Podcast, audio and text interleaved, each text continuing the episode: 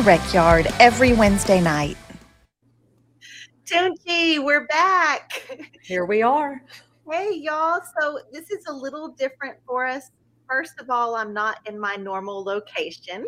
When Where are you at? You look like you're at someone's um, apartment. It looks vacationy vibes, yeah. right? So this is a backdrop. I am in my grandson's room, his bedroom, uh, their bedroom, I should say, uh, because you know I don't have good internet, and I have to I have to have a traveling studio. nice. Well, you well, it's either that or you were coming to us from the afterlife because you seemed kind of in and out of the picture. it has that vibe, right? But I didn't want the bunk beds in the background, so I didn't know. But you know what? If you're listening, I'm glad you don't have to see all of this. we it, we are pre-recording today because Toonche has some some things going on tonight that I'm going to let her tell you about. But you guys are watching us live on the rec yard. Women's Prison Podcast, Wednesday nights, 7 p.m. Central Time. That's when we're going to stream this. I'm going to be watching with you guys. So uh, I'm here in the comments. You guys chat with me, ask questions, and I'll answer as we go, or ask questions for the next episode, and we'll we'll answer them then also. So we, Tunch, let's do a let's do a re a recap of the week. Uh, but I do want to say we have a special guest. She's going to hop on here in just a few moments. And she has some experience in the juvenile justice system here in the state. Uh, she has experience as a mother of an incarcerated daughter, a spouse of an incarcerated husband, and she has a lot to to, lot to share. So I'm excited for that. So first, let's start with where are you right now while our audience is watching live and and you're yeah so i'm um, going with a, a group uh, that does some programming inside of the mart facility near waco in mclennan county and uh, we're going to talk to some some girls that are in uh, the texas juvenile justice department. Uh, it, it, it's kind of a big deal for me too, uh, Marci, because I haven't been back in a TJJD facility since I was 15, 17, something like that. So um, it it you know that feeling. Well, I know Brittany knows that feeling of like going back inside um, after you've been released from a facility. But this is even like elevated for me because this is the youth system and where I. Yeah, and I'm so excited that Amy's going to be here because we're going to talk about our time. But um, yeah, so I'll be talking to the girls, and um, it's called Power Chats, and they'll get to ask questions about the work that I do, um, how incarceration changed me, you know, just you know, being a voice of uh, lived lived experience for them, so that they can see that there's hope after um, incarceration.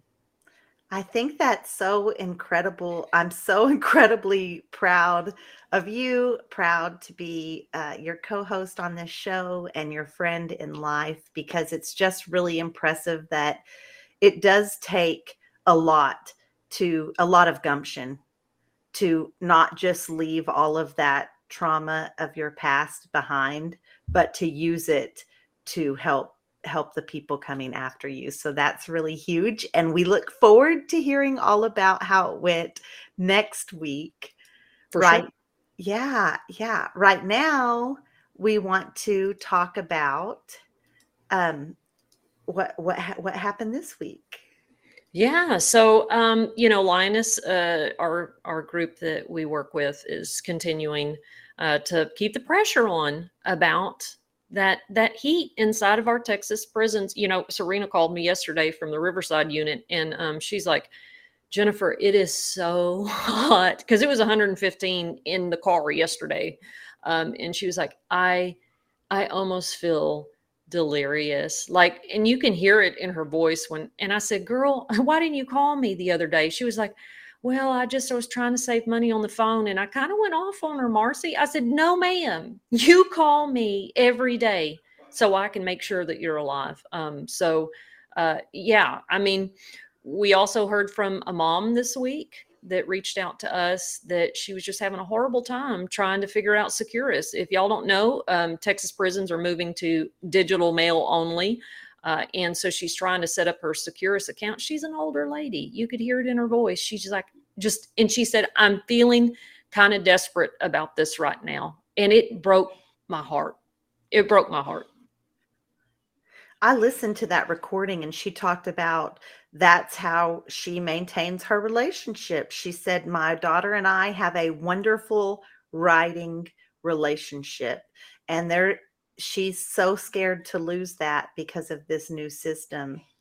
Uh, and she's not the only one, Tunch. I, am getting comments like that all over, um, all over our social media platforms talking about they don't know how to set up the Securus account. They, you know, I mean, this is this is going to negatively affect families across this state for for certain. Yeah, and, and we we did reach back out. Um, Diane, who is the Lioness correspondence guru, uh, she did reach out to the to the mom and she talked to her extensively. Tried to help her through the you know set up the system, and you know said, hey. Do you mind if I reach out to your daughter to tell her about our group so that she can feel supported? And uh, she did so, and and the girl I also posted that on Twitter. Her response, and she said what her mom said, like this is I feel more and more isolated um, from my family, and um, it's a struggle.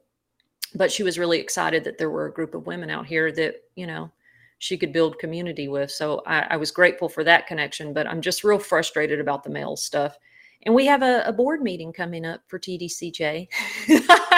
they, I don't, they're not real excited that we're advertising it. I don't think. But even though it is open to public comment, you have to really dig for that information on their website, which also doesn't include the location or the time, right? But we, you know, we figured out when that was going to be, and they they uh, contacted somebody in our group and said, "Can y'all please remove the uh, social media posts that look like it's branded by TDCJ?" Girl, all we did was use the color scheme in their name. Right. It, but it said, we welcome families to join us, meaning the advocacy groups. But TDCJ was mad that it sounded like, well, that sounds like they're encouraging people, which like they want people there and they definitely don't they don't want us there but what they don't know is we are going to be there. They we have a big group going. We are encourage anyone who has loved ones or concern for what's happening in our prison system in the state of texas to show up and it's open to public comment. And no, we don't know the time yet. We did get confirmation. I received an email the day before yesterday. I, I got an email back because I sent like three emails just to whomever I could find their email address and said, Hey, where is this? When's the when? When and where? We we want to be mm-hmm. there. And I got back the confirmation that it is at that really lovely resort well, that was another thing too that I and I, I, told Marci and them. I was like, I don't know if this was productive. I just couldn't help myself, and so I posted a screenshot of the the um, the hotel. It's uh, on Galveston Island. It's a resort and a conference center, and um, it goes up to six hundred dollars a night, depending on the room that you pick. So there's usually looking at the meeting notes from the past. You know, there's 10, 15 people that that from TDCJ that have to be at this meeting. And I guarantee you they're not staying at the Super 8 that we're going to have to stay at, right? Like they booked a room where the meeting is. Um, but we can't afford uh, temperature control in our prisons. But and I think that they might use that as a deterrent as well, because generally speaking, families that have incarcerated loved ones don't have money to stay in a $600 a night resort. Um, but what they don't know about us is we'll sleep in our car right. to be there. so, so we're showing up, and that's August 25th in Galveston. The information is on our social media uh, pages, but the time is to be announced because they still haven't confirmed. And frankly, they might not confirm the time until the very last minute. Yeah. So we're staying the night the night before and and we'll be there. Eight o'clock, girl. so, I'm gonna be we all gonna be up there at that resort, wandering around. Where's the meeting room? Um, yeah. The, God, that boy, they hate us. I wonder They're if so we called the resort I wonder if the resort would tell us the time because you know They they, have the to book meeting that room. booked. Yes. Yes. They don't have it booked for just all Marci, day. I would. This is why I love you. Is that, honey? You know, I tell people all the time: if you try to cross or run game on women who have done time, you you are sadly mistaken because we are a special breed of, um, I don't know what the word is, tenacious and creative, and uh, yeah. So I love it. That's a good idea.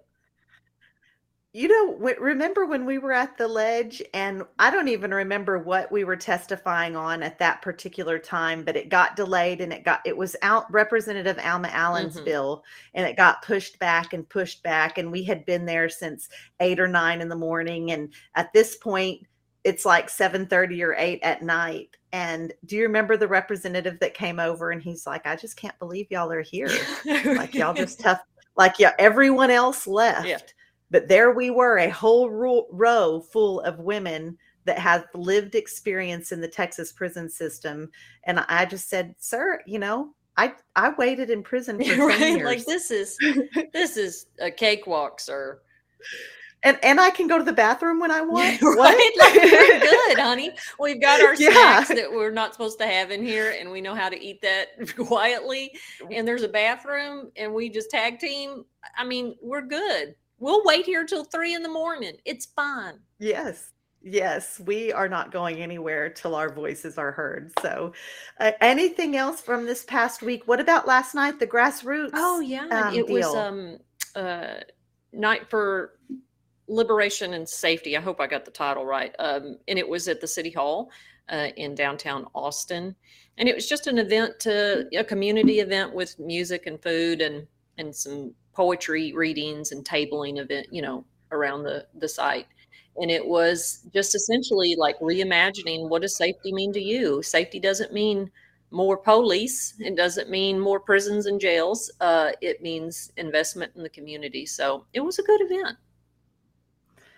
So uh, Lioness did have a table there. Our website scrolling across the bottom right now. Uh, if you are interested in supporting that movement, it, Lioness is a group of previously incarcerated women in Texas making big changes within the legal system in Texas. You're, you can say it so much smoother. no you got it too that was great so uh, yeah you just just jo- join us hop on this uh, website and follow us on our social media and be part of the change we would love to have you speaking of being part of the change we have a special guest uh, and I'm so excited. um, her name is Amy Broadnax, and I'm going to bring her on now. Should I just? I should just throw her in. Yes, throw her into, in here. throw her into the She's rec ready. yard. New Hi. old fish, old fish, actually. hey amy i'm so excited to um to have you here especially talking about you know our experiences in the youth system um I, I we found each other on linkedin which by the way i hate linkedin i'm very i'm often not on there i try to post on there because i know it's important but i'm so grateful that we were able to to find each other i saw some of your videos um on other platforms and i was like oh my god it's it's a girl from Braun. um, so yeah, I'm super excited for you to be here, and thanks for always tuning in when you can catch us. Uh, you're I you are a character. I I when I when I first found you, I didn't make the connection of who you were at first, but I knew you were a disruptor, and I'm like, who is this disruptor? I like her, you know. And then when I realized you were who you were, I was like, oh my god, you know, it's like the stories coming together. And now, uh, who would have ever thought that we would be where we are today, and how things come full, full circle, and we're actually giving back to a community that caused us pain. Yeah, yeah, for sure. Well, can we talk about how you girls know each other? How how did y'all first meet? Yeah, Uh, go, go ahead, Amy. Uh, well, um, we were, we've been disruptors since we were teenagers.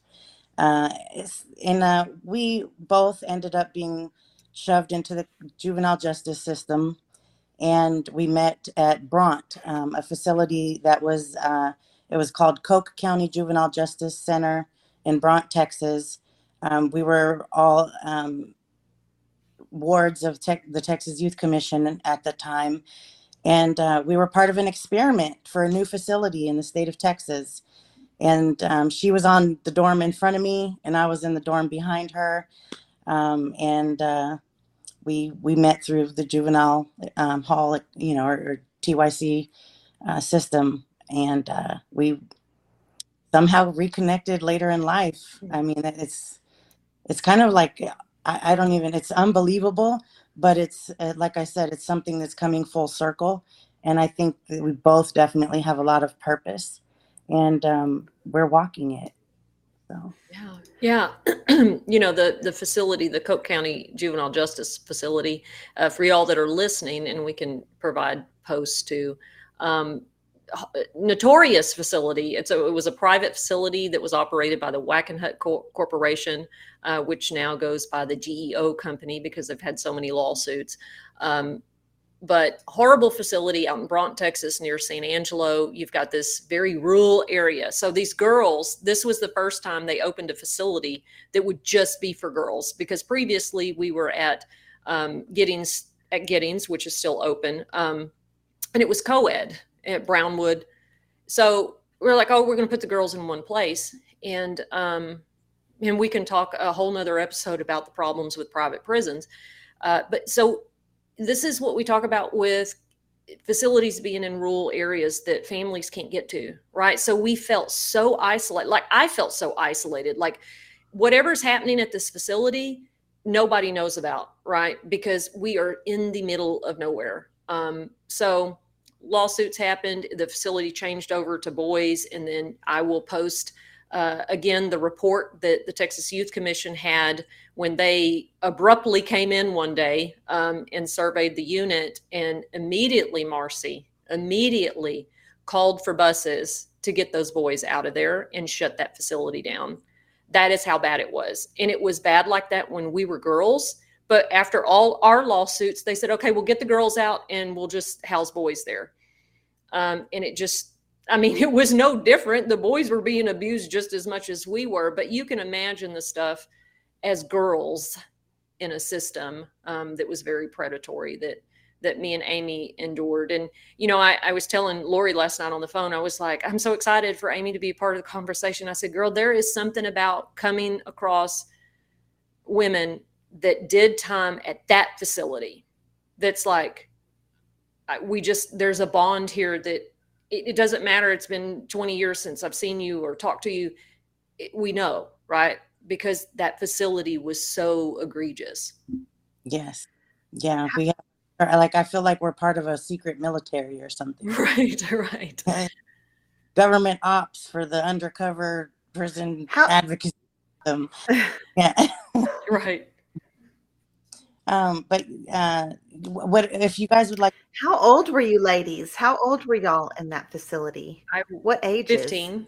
Mm-hmm. I left at fifteen. Um, I was there from off and on, in and out of TYC from the time I was 13 to 15. Yeah. So, and I was there from 15 until they sent me up because um, I was under determinate sentencing. So I had that adult suspended sentence. Um, and I, when I went back in front of the judge, they sent me on to prison. I think now there's a board that you go in front of. But um, yeah, so that's why we were in two different dorms because I was in the the dorm with all the capital offenders, um, the the people that had determinate sentencing. So we were just we were teenage girls, man. Like like and you know, Amy knows that there were dorms that um that had the girls that were uh, 12 and 13. Like they were little girls. Mm-hmm. Yeah, there was actually an 11 year old in one of the, they used to keep her in isolation all the time there those big doors they had in the back that were like metal and you know, they would you know click click click clack when you lock them they click clack and um, we used to go talk to her and lay on the floor and look under the the little thing and just talk to her i mean she was 11 i i used to just go check on her all the time i hadn't just i couldn't understand why an 11 year old was there um, so i used to go try to keep an eye on her but um if you want to, I guess we could. Um, it'd be good to talk about the case a little bit um, that that we had. Um, I'll, I kind of wanted to tell everybody how, like, the worst day of of Bronte ever. Um, I wanted to talk about that day. Um, the worst day. Well, actually, there was two. There were two days, but I'll talk about the absolute worst day at Bronte. Was the day that um, we. It seemed like it was going to be a good day, but um, they went to Blockbuster back when Blockbuster was, you know, they used to go get movies and stuff. Uh, they gave us the opportunity to choose two movies. So the two movies that we got to watch that we chose, one was Tombstone, and one was Menace to Society. Uh, we got all through Tombstone. Five ten minutes into Menace to Society, the the guards are like, "Oh my God, no, we got to turn this off." um, what they didn't understand that they were doing because they were country hicks. What they didn't understand that they were doing was they were being biased and uh, ra- racist at the time. We got all the way through Tombstone, which had a lot of gun activity, cussing, sex, drugs, whatever. I mean, Doc Holliday all throughout the movie. Um, but you know, Tombstone, within the first 10 minutes, somebody gets their brains blown out and left on the street to die. And um, what's the difference between that and a cowboy fight? I mean, one's Compton, one's the country. Same thing, just different aspects. So um, what they did, we got 10 minutes into Menace to Society, and then they started, They took it out and they told us we had to all go to our rooms, and immediately that caused an uproar within the urban community in the facility, and then chairs started flying, uh, and a riot broke out, and um, me and Sarah Lowe looked at each other like, oh shit, let's go to our cell. So um, we quietly went to our cell and just looked through the window at everything that was going on. And um, people were getting hurt. I mean, it was full fledged war up in there. And that was the absolute worst day of my time there that I, I just saw. It was horrible. and I, I, remember that. I, I think that was near the time that Patricia, her name was Patricia, and uh, she got her hip broke. Um, and she was put in medical in the observation and almost died, right? Like, Marci, they took forever to get her medical care. Um, but, and, you know, so, and Marci, interrupt if you want to ask a question. Uh, you know, that's, that's, that's cool. Um, or if you feel like we're getting, no, I just want to say again for anybody that's listening or watching that we're not talking about a prison riot like you see on TV uh, uh, with fully grown men that are capable of handling themselves. We're talking about a riot with young girls, with children. And when they're talking about people getting hurt, they're talking about children getting hurt and the staff are male and female grown and these are the type of things that these ladies had to witness and and survive yeah. So. well and you know it's it's interesting right when if people are thinking well oh y'all were just sitting around watching movies right well a lot of times yeah like we were sent there for my parents i found the paperwork amy that the state sent my parents every month that was a progress report and it had all this stuff and therapy stuff. Da, da, da, but you know that our groups consisted of here, y'all watch a movie. Mm-hmm. If we had a case manager, the case manager changed every other month. So you don't have that. And this is what I've talked about when they when when I say setting matters in therapy, right? Because you've got you know case managers that won't stay. And so we in, in the capital offender group, we had to tell our life stories and we had to tell our our crime cycle, our offense cycle. And poor Priscilla was sitting there, went through three case managers. And you've got a staff member in there, you've got the male guard that's sitting in there while we're telling stories about, you know, I, I would hope that things are a little bit different now, but we're telling our life stories about our abuse and all this other stuff. And I remember before um, this new case manager came in and with a guard that we all hated because he was a perv um, Priscilla said, I'm not telling this anymore. And all of us sitting in that circle said, Don't. We're not going to ask questions. I said, when when they come in, tell them I was born and I'm here. There's my life story. And let's all stick together and not say anything.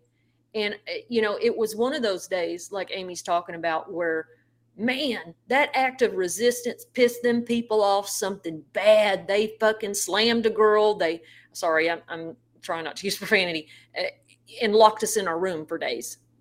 And it was it was because of that simple act of defiance. Is that I'm, I'm tired of telling my personal abuse history in front of strangers all the time and in front of a guy that we all know is like sexually abusing women in the storm. I'm not doing it anymore. And any act of rebellion from us, like Amy was talking about, was met with immediate violence, immediate. And I and I still see that in the youth system, mm-hmm. right? And and the thing is, they blame the children. Well, even 20 years after you were in that system, then my my little play child Niala, she tells stories about being hogtied, about um, standing up for other girls against sexual assault and getting physically beaten, um, being held down, knees on her throat where she thought she was going to die. And so that that was 20 years later. And then now we have the letters and the information from people that aren't children that are incarcerated in this state right now and we're hearing the same types of abuse. Yeah. Mm-hmm. Um, you know, Amy, you mentioned um, Sarah Lowe, and I, I am going to put. Hopefully, Marci can put the, this in the chat mm-hmm. somewhere or somewhere on the screen that people can look up. But it's the CBS story from years ago mm-hmm. uh, about Sarah. So maybe you could start by, you know, I always try to bring Sarah into the conversation because she she's the the the ultimate story of of that facility. So yeah, if you could talk about maybe Sarah, if you felt comfortable doing so. Yeah, I might get emotional. Um, she was my cellmate. Um, she was like my big sister. and um, she would protect us from Pizza Face, and um, she would go keep him happy or occupied so that we can go to the bathroom safely at night. Because um, some of us would be scared to even go to the bathroom at night, and we'd just um, run as fast as we could in the dark to the bathroom, as fast as we can, run back to our cell. Um, and if I needed to go to the bathroom or anything, she would go occupy him so I could go safely. Um, and uh, that's how I ended up. Um, she, um, she, through Pizza Face, I don't even remember his real name. Um, I got an inquiry um, about his friend that was a guard there, and he became um, I guess my designated lookout boyfriend, guard, my watcher, whatever. And um, I, I, began a little relationship with him. And it was, uh, again, just a part of a ploy to um, protect all the girls that were in there. Um, and Sarah, um, sadly, the, the day that we won the lawsuit, um, Sarah was very mentally destroyed um, Sarah should have never been incarcerated. Sarah should have been in a mental health facility. And um, I blame everybody her parents, I blame the system, I blame everybody. Um, everybody failed her. Um, and uh, the day that we won the lawsuit, um, she committed a double, well, she committed a murder homicide or suicide murder. Um, she went and killed her fiance and then um, killed herself. And I don't know how she did it. This always got me. I absolutely don't know how she did it, but this is what they say um, that she blew, she shot herself twice in the head, once in the head and once here. I don't know how you can do that, but that's what they say happened. And this, I was so upset that day because uh, I was I was at Job Corps. I was going to Job Corps at the time, and I we didn't have cell if cell phones weren't really a thing back then. This was like 1998, 99, and 99. And the day that I got the call from her, um, I wasn't home to take it. Um, but she was probably calling to tell me what she was going to do. And um, I missed the call. And then when I couldn't get a hold of her for a few days, I called our attorneys to find out what's going on. Where's Sarah? And they told me what happened and that she had killed herself and her fiance. And for her, it wasn't about the money that we got. And, and I think the total settlement settlement was $1.6 million between 12, 12 girls. Um, but um, it wasn't it wasn't about the money. The guy, Pizza Face, didn't even get any time. He got 10 maybe 10 years probation, I think. Um, and the guy who uh, was responsible for dropping the letter that they found that blew up my whole situation um, was the the guy. I don't want to say his name, but um, they didn't get any time. They didn't get any punishment at all for what they did. We were children, and how in the hell? How dare the state not hold them accountable and use them as an example of what not to do? How dare them? How dare every adult involved in that situation? And um, sadly, I've even reached back out to my attorneys every now and then over time. And what I found out is um, the state had actually said something about our attorneys doing us wrong in the case, and we didn't even know anything about it. I think we got taken advantage of by everybody. And oh, for sure, Amy, for sure, for sure, everybody took advantage of us. Um, you know, I remember th- that specific point, and I'm glad you brought that point up too. Mm-hmm. Is that it was every adult in our life that failed us, mm-hmm. and um, the judge. I remember I got the, the the letter from the attorney. I was at the Riverside unit, and um, he said, "Well, I'm just letting you know that, you know, the judge has interfered with our client relationship and is mandating that we we we gave fees that were too high. Girl their fees were almost 50% marci mm-hmm. for that lawsuit. And we didn't know. We just we we we knew we wanted to do something even as young women so we agreed. But mm-hmm. i mean it was it was about holding them accountable. And and to your point about sarah she didn't she didn't give a damn about the money like she was like well she asked her parents well are they going to say they're sorry? Are they going to acknowledge what they did? And they're like, well, no, the agreement is that we all just lay it to rest and this is, we move forward and we not talk about it. And that drove her over the edge because for us, it really wasn't about the money. It was about, I want these people to answer for what they've done to us. But then our own attorneys were charging us almost 40 to 50%. And the judge intervened and said, absolutely not you give a percentage that you've taken, um, you know, back to them. Um, so you're right. Everybody did. And, and to the point too, that those guys that were taking advantage of all, uh, all of y'all and just straight up sexually assaulting girls in that facility, Marci, they were pending charges with sexual abuse stuff in another county. But the private facility, right, was um, skimping on paying for background checks. Like we got the cheap end of everything food, material, school stuff, whatever it was, because they're saving money because they're a private corporation. And guess what?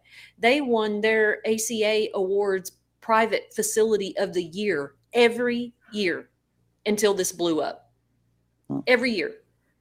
And it's like, uh, uh, how? How? And that's all it was ever for was a money making venture for the state with a third party private facility. And this is the kind of stuff that happens. Not that it doesn't happen in, in the state owned facilities, but um, it had every ingredient that we talk about for a perfect storm. Toonche, how did the lawsuit come about? I'm just go ahead. Oh my God. in the re- most absolute re- I, this is this is we need to make a movie um, nobody would have ever known about anything had the guard that was my uh, guard uh, he wrote me a letter and dropped it at the local store and somebody that worked there that works with him saw a letter fall out of his pocket and they picked it up off the ground, read it, and brought it straight to the director of the facility.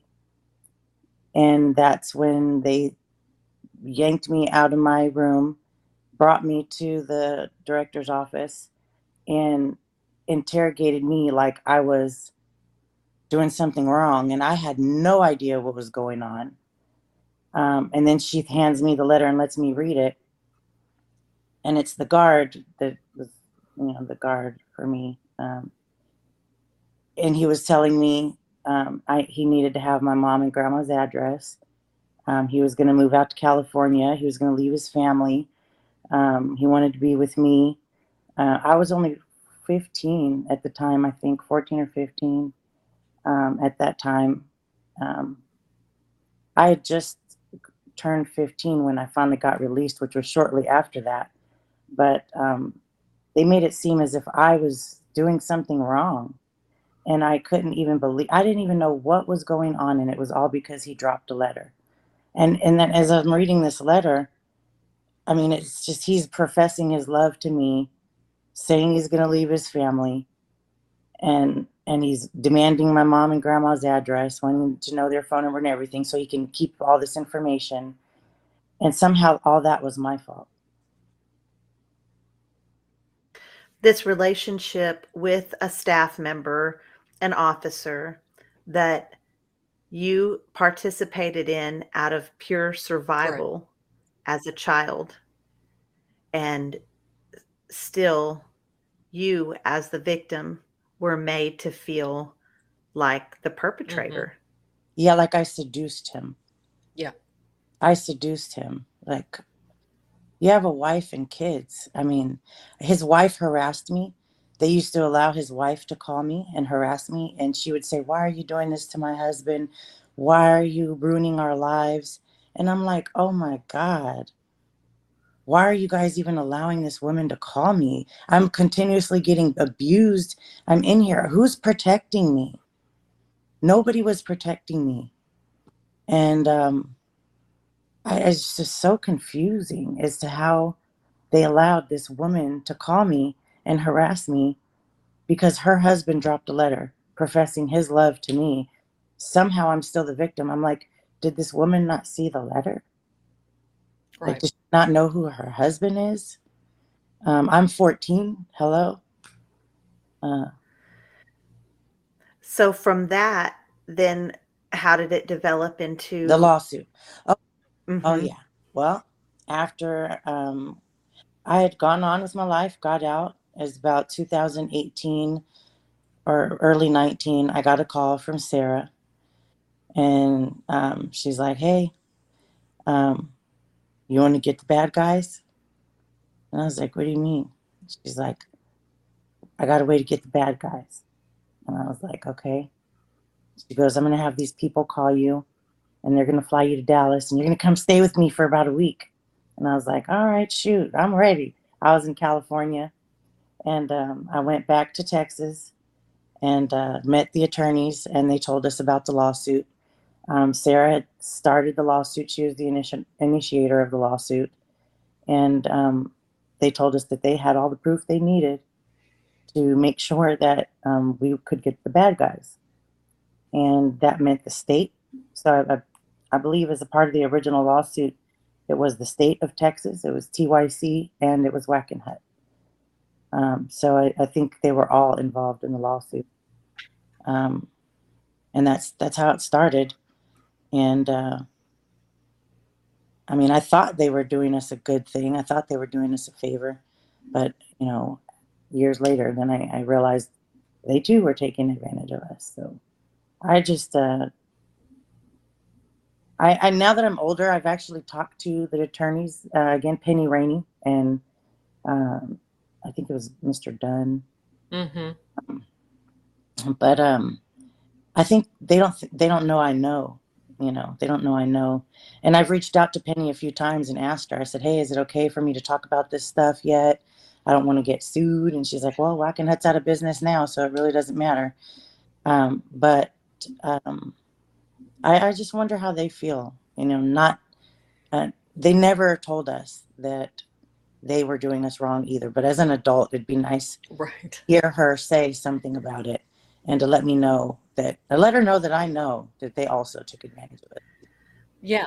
this this story that you guys survived it does sound like a movie it doesn't sound realistic it doesn't sound i mean it sounds like someone with a, a big imagination sat down and wrote this story about the terrors that you all survived with in that facility in particular and then how the officer relationship had to form for safety and how i mean and then later the lawsuit. But the problem with this is like it it's not it doesn't really have a happy ending. Like it wasn't a yeah then the bad guys went to jail or then you know they it's it's you got a little bit of money and you were still victimized throughout oh, the process The thing I was most upset about now that I'm older is the fact that why would you give me at that young, 19, that much money and not have anybody help me figure out what to do with it? I was having parties every weekend. I was buying my friends everything. I was going to LA all the time, eating $400 steaks a day. Nobody told me what to do with that money. Nobody told me about wealth. Nobody told me anything. I mean, there were things I really needed to get done. Uh, I went and bought a car cash. I, I did what I thought I was supposed to do with the money. That was gone in like six months. And everybody around me at the same time, I to this day, I um, I despise money. Um, I'm afraid of success because if money equals success to people, that doesn't equal success to me.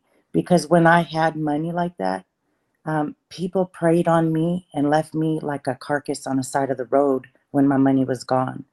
So I don't equate success with money. And I despise money, and, and it actually still affects me to this day.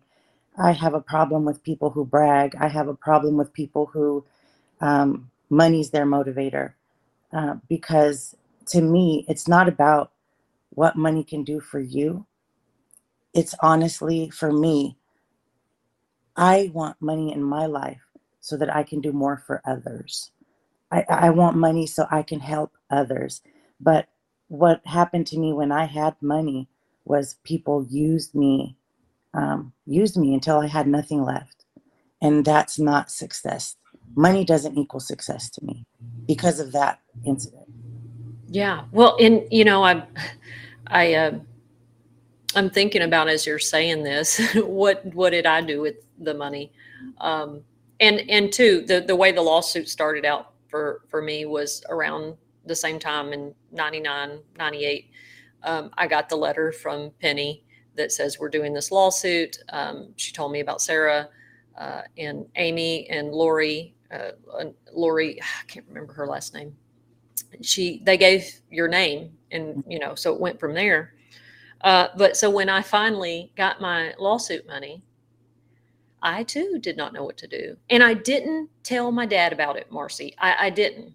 I did all of this on my own because yeah. I did not want my parents to know what happened to me in that facility. I, I didn't. So I just handled this the best I knew how. Like I'm trying to trust the attorney. Although when I got the letter that, that the judge made them give us some money back, I was like, 40% damn that seems like a lot. That doesn't seem right. Um but you know still i'm doing it by myself. Marci i gave power of attorney to my girlfriend's ex-husband in prison. Thank god he didn't steal the bulk of it. But by the time you know, I broke up with her. She was she was using me. She was using me for money, dum dum. you know what? But I didn't know. I didn't understand that, right? I wanted to be a good girlfriend, and and she's buying every. She's blowing all this money on commissary. We used to could order craft stuff. She was buying hundreds of dollars of stuff to do in piddling craft things. sending money to her daughter. And I'm like, oh, oh God. Um, so I'd asked the ex husband, can you send me my monthly statements? And the numbers were different than what I'd been keeping track of. And I remember sitting down, we were watching Charmed in the day room. and I looked at my friend and I said, Tammy, something's wrong. She goes, What do you mean? And I showed it to her. She goes, You need to, you need to tell your dad. So mm-hmm. I tell my dad, my parents had a visit, and my dad's like, I'm going to try real hard not to yell at you right now. He said, Why didn't you just come to me? I said, Because I didn't want you to know and I wanted to handle it by myself. So they got our family attorney to get in contact with this guy. He eventually turned over what was left of the money and lot several thousands of dollars was missing. And my dad said, You chalk it up to experience, lesson learned. Um, you know, but but you know, people preyed on me because here I am in prison telling people I want a lawsuit. like, oh my god, don't do that. And they were on me like, like ants on a drop piece of candy. You know what I mean? And so I had some to to at least get a car and go to school when I got out the first time. But I too was still young in my head, and I spent all of it. I mean, I did get a car and at least go to college, but it's gone now. And and to Marci's point, and and to yours about success, right? Like this wasn't even our real motivation behind this, um, but also like again, nobody doing any type of helping us understand what to do with it. They, and yeah, they they should have set us up in a in a trust or something. Yeah, they set trusts up for us. They should have given us free college or something too. I mean, the state owed us more than that. We should have all gotten free college at UT. I would have loved to have a law degree. Well, and let, let me add this point too that's important. And I, I don't know if I've ever shared this with Marci. So while we were there, and I tell this to legislators, you know, we thought if people just knew what was happening, they would make it stop. And then you come out and you look at the history of youth justice, right? Air quotes in Texas, and you see that this has been a cycle of abuse that has happened for over a century, right? And I remember really thinking that Senator Whitmire, and I'm going to call him out right here. Uh, I appreciate that he does do good, impactful things. Mm-hmm. However, it it was so devastating that when I last year found out and was looking through some of his uh, contributions and reading old um, news releases about prior abuse scandals, right? And he's like, this is not going to happen to our kids. And he knew about what happened way in the past with us in Bronte, with with the Wackenhut Corporation, right? Mm-hmm. And he was taking money from the GEO company for his campaigns you know yeah, what? I Our, found that out and I was like, I am, I feel so betrayed right now. Mm-hmm. Our case is actually a part of their permanent training program. Their training manuals now reference our case. I would like to also, um, I would like to invite Senator Whitmire to an event in Houston where Marci is going to be in Houston um, at the Power Center, the Community Collective in Houston on October 14th or 15th. Senator Whitmire is more than welcome to come. I invite any other political um, representatives that want to come out to uh, explain what's going on and and what direction we're going in together um, as we move forward with anything in regards to the criminal justice system and the families that it affects. Um, I'm doing a financial literacy workshop and seminar with a bunch of self made people. Um, and I'm kind of setting the table for everybody around me um, so that I can help people learn how to build real wealth. Um, luckily, I've gotten into the financial realm, and financial literacy is something that I strive to teach on a daily basis to everybody around me. And it's all out of what happened to me in the past. And um, I would love for Senator Whitmire to come out. I've already emailed him. I, I've emailed quite a few senators. Um, it would be nice for them to show up and and um, let us know what's going on. And I think uh, could have over a thousand people at my event. So it's a great opportunity for him to come and speak to the people about his campaign. Um, and I, I, hope he hears this. I hope he gets this. Um, but Senator Whitmire, you're more than welcome to come to my event. I would love to have you come out. I'd love to meet you in person. Me and Jennifer both would love to meet you in person. And um, uh, hopefully we can get you to sit down and, and interview on Marci's podcast. Yeah. We, we have sat in front of Senator Whitmire before and answered questions testifying at legislation this past session. Um, but it would be interesting to have a conversation with him outside of that for sure. I want to talk about um, the Finish the Five project, Toonche. You guys just had a workshop this past week. Can you just, um, because I also want to talk about a few other things. So, you know, you can get oh, long winded, girl. give me the short version and then also give us how we can get involved with that campaign. Yeah, so Finish the Five is a campaign to close the five remaining state facilities that, you know, have we've seen the atrocious abuses that we've talked about uh, that me and amy have discussed at the private facilities it happens in the state facilities too um, getting state school these are historically these facilities are decades old um, and they have a culture of, of violence and shortage of staff again in very rural places. So this calls for the closure of those facilities and to reinvest in community structure and community um, programming that would keep kids closer to their families and would provide real treatment and um, not rely on the state to uh, you know work with our kids in our community. So that's what the vision is. If you would like to get involved with it, you can reach out to me or Marci. Um, you can also Google Finish the Five Texas, uh, and it should pull up uh, the website. And you can also add your name there, and you'll be a part of the coalition. Um, we did have a workshop where we were talking about strategies moving forward after the legislative session um, ways that we can stop new facilities from being built because the state of Texas has decided, well, we're just going to build two brand new, shiny, sparkly facilities uh, near, you know, bigger cities. And it's like, mm, well, why don't we keep our kids in our community like Williamson County does? So mm. reach out to me if you want to be a part of it. Um, Thanks, Tunch. And I think that's so important. We talked about how a carceral setting does not offer any opportunity for healing or rehabilitation. It's not a safe place for us emotionally to be able to get over whatever whatever children that are troubled need to get over. They they weren't born that way. Right. These kiddos weren't born that way. They experience traumas in their life or mental health disorders, and those things need addressed.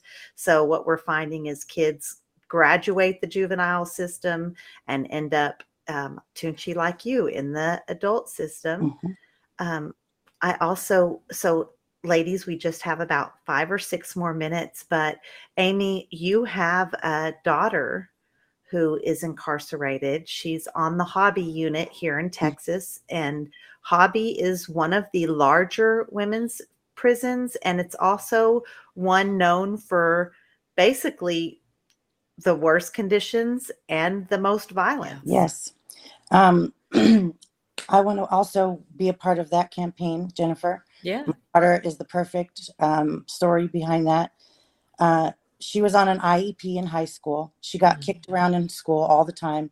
She was dyslexic. Nobody took the time to help her. Um, they didn't adhere to the rules of the IEP. Um, and I fought for years to get her approved for mental health services through the state. Um, and then, right when she turned 18, she got approved for Social Security disability for uh, mental health issues. And then she went to prison. Um, I tried to put my daughter in seven different mental health facilities and drug treatment centers. Um, insurance kept denying it. Um, I want to change uh, and fight insurance legislation um, because I think that anytime a child or a person, a young person under the age of 25, gets uh, addicted to drugs or has a mental health problem, I would like for them to have considered long term residential drug or mental health treatment at least three times before prison is even a consideration. Um, my daughter didn't need to be in prison. She shouldn't be in prison. Um, every day the first thing I do when I wake up in the morning is look to see how hot it is. And depending on how hot it is, determines the level of m- my PTSD for the rest of the day. Um, if it's above 80 degrees, I'm going to be worried if my daughter's going to make it or not that day. Um, she called right before the show and said it's already hot. Um, and uh, there are just so many issues I have with being in prison. Uh, oh my God, that'd be a whole nother show about my daughter and this experience. But I'm disgusted. I am disgusted that there are people in there that don't know if they're going to live through another day or not because it's hot. And my daughter is one of them. They have to, you, I'm sure you guys have had to lay on the floor and pick your boobs up and lay on the floor, the concrete. Yeah. That's what we, we, she says, Mom, we throw water on the floor. We lay on the floor and pick our boobs up and get on the floor. That's what squirrels do when they're out. You, you ever seen a squirrel laying on all fours, hugging the ground? It's because they're hot. So we have human beings in the prisons laying on the floor, throwing water on it, naked, lifting their boobs up to try to survive in a state ran or state federally whatever funded facility. Um, and it's disgusting. And they're drinking brown water and have been doing so in Marlin, Texas. And I looked up the mayor of that town. She's an Eastern Star. They should be ashamed of themselves. Get it together. You know, um, uh, they they I, I, can't believe it i'm disgusted i i talked to the warden yesterday my daughter's tablet comes up missing all the time i'm tired of replacing things that i buy all the time every other week i have to replace something else and it's i, I asked the warden yesterday why do i have to keep replacing my daughter's tablet you guys want $200 for a tablet um, and she says no and i said well uh, Securus is telling my daughter in order to get another tablet, she has to pay $200 and she's like, oh, well, I don't have anything to do with Securus. Well, can you find out if Securus is taking advantage of our incarcerated people, please? And let me know. And, and if you can find anything out about that, you know, uh, why are they telling my daughter she has to pay $200? Um, so she said she's going to look into it and, and get back to me. That's a whole show. well, yeah, it fires me up this bullshit with Securus mm-hmm. because it's it's another way for them. You know, your daughter may not. She can't help if people are stealing her stuff. She can't help if a guard takes it and throws it across the room. You know, and this is another way to make money off of families. I'm so yeah. sorry. Yeah. Oh my yeah. videos. I'm putting fifteen dollars on our tablet every other day. That adds up. 20 30 dollars every other day so she could sit in there and watch movies i gotta live out here i'm a single mom i mean i gotta i gotta take care of myself my rent is $2300 Tooch, maybe we should talk about that because we just have like literally a minute and a half left right now. And but maybe we should talk about the businesses that are making money off of incarcerated families. Yeah, that sounds great. You want to do that? Oh yeah, let's let's let's di- deep dive into that with the data and everything. Yes, so let's. Uh, you and I are going to commit to do some research this week uh, and come with the facts, and then just also personal experiences. I ha- I lost fifty bucks to a company that's getting rich off of incarcerated families this week um, that that went into thin air and I recorded. Brittany was on the phone with them. My girlfriend was on the phone with them, and I recorded the conversation. And Brittany said, "So I'm just out fifty bucks." Yes, that was the answer. Yes, you're just out fifty bucks, and we gained fifty bucks for nothing.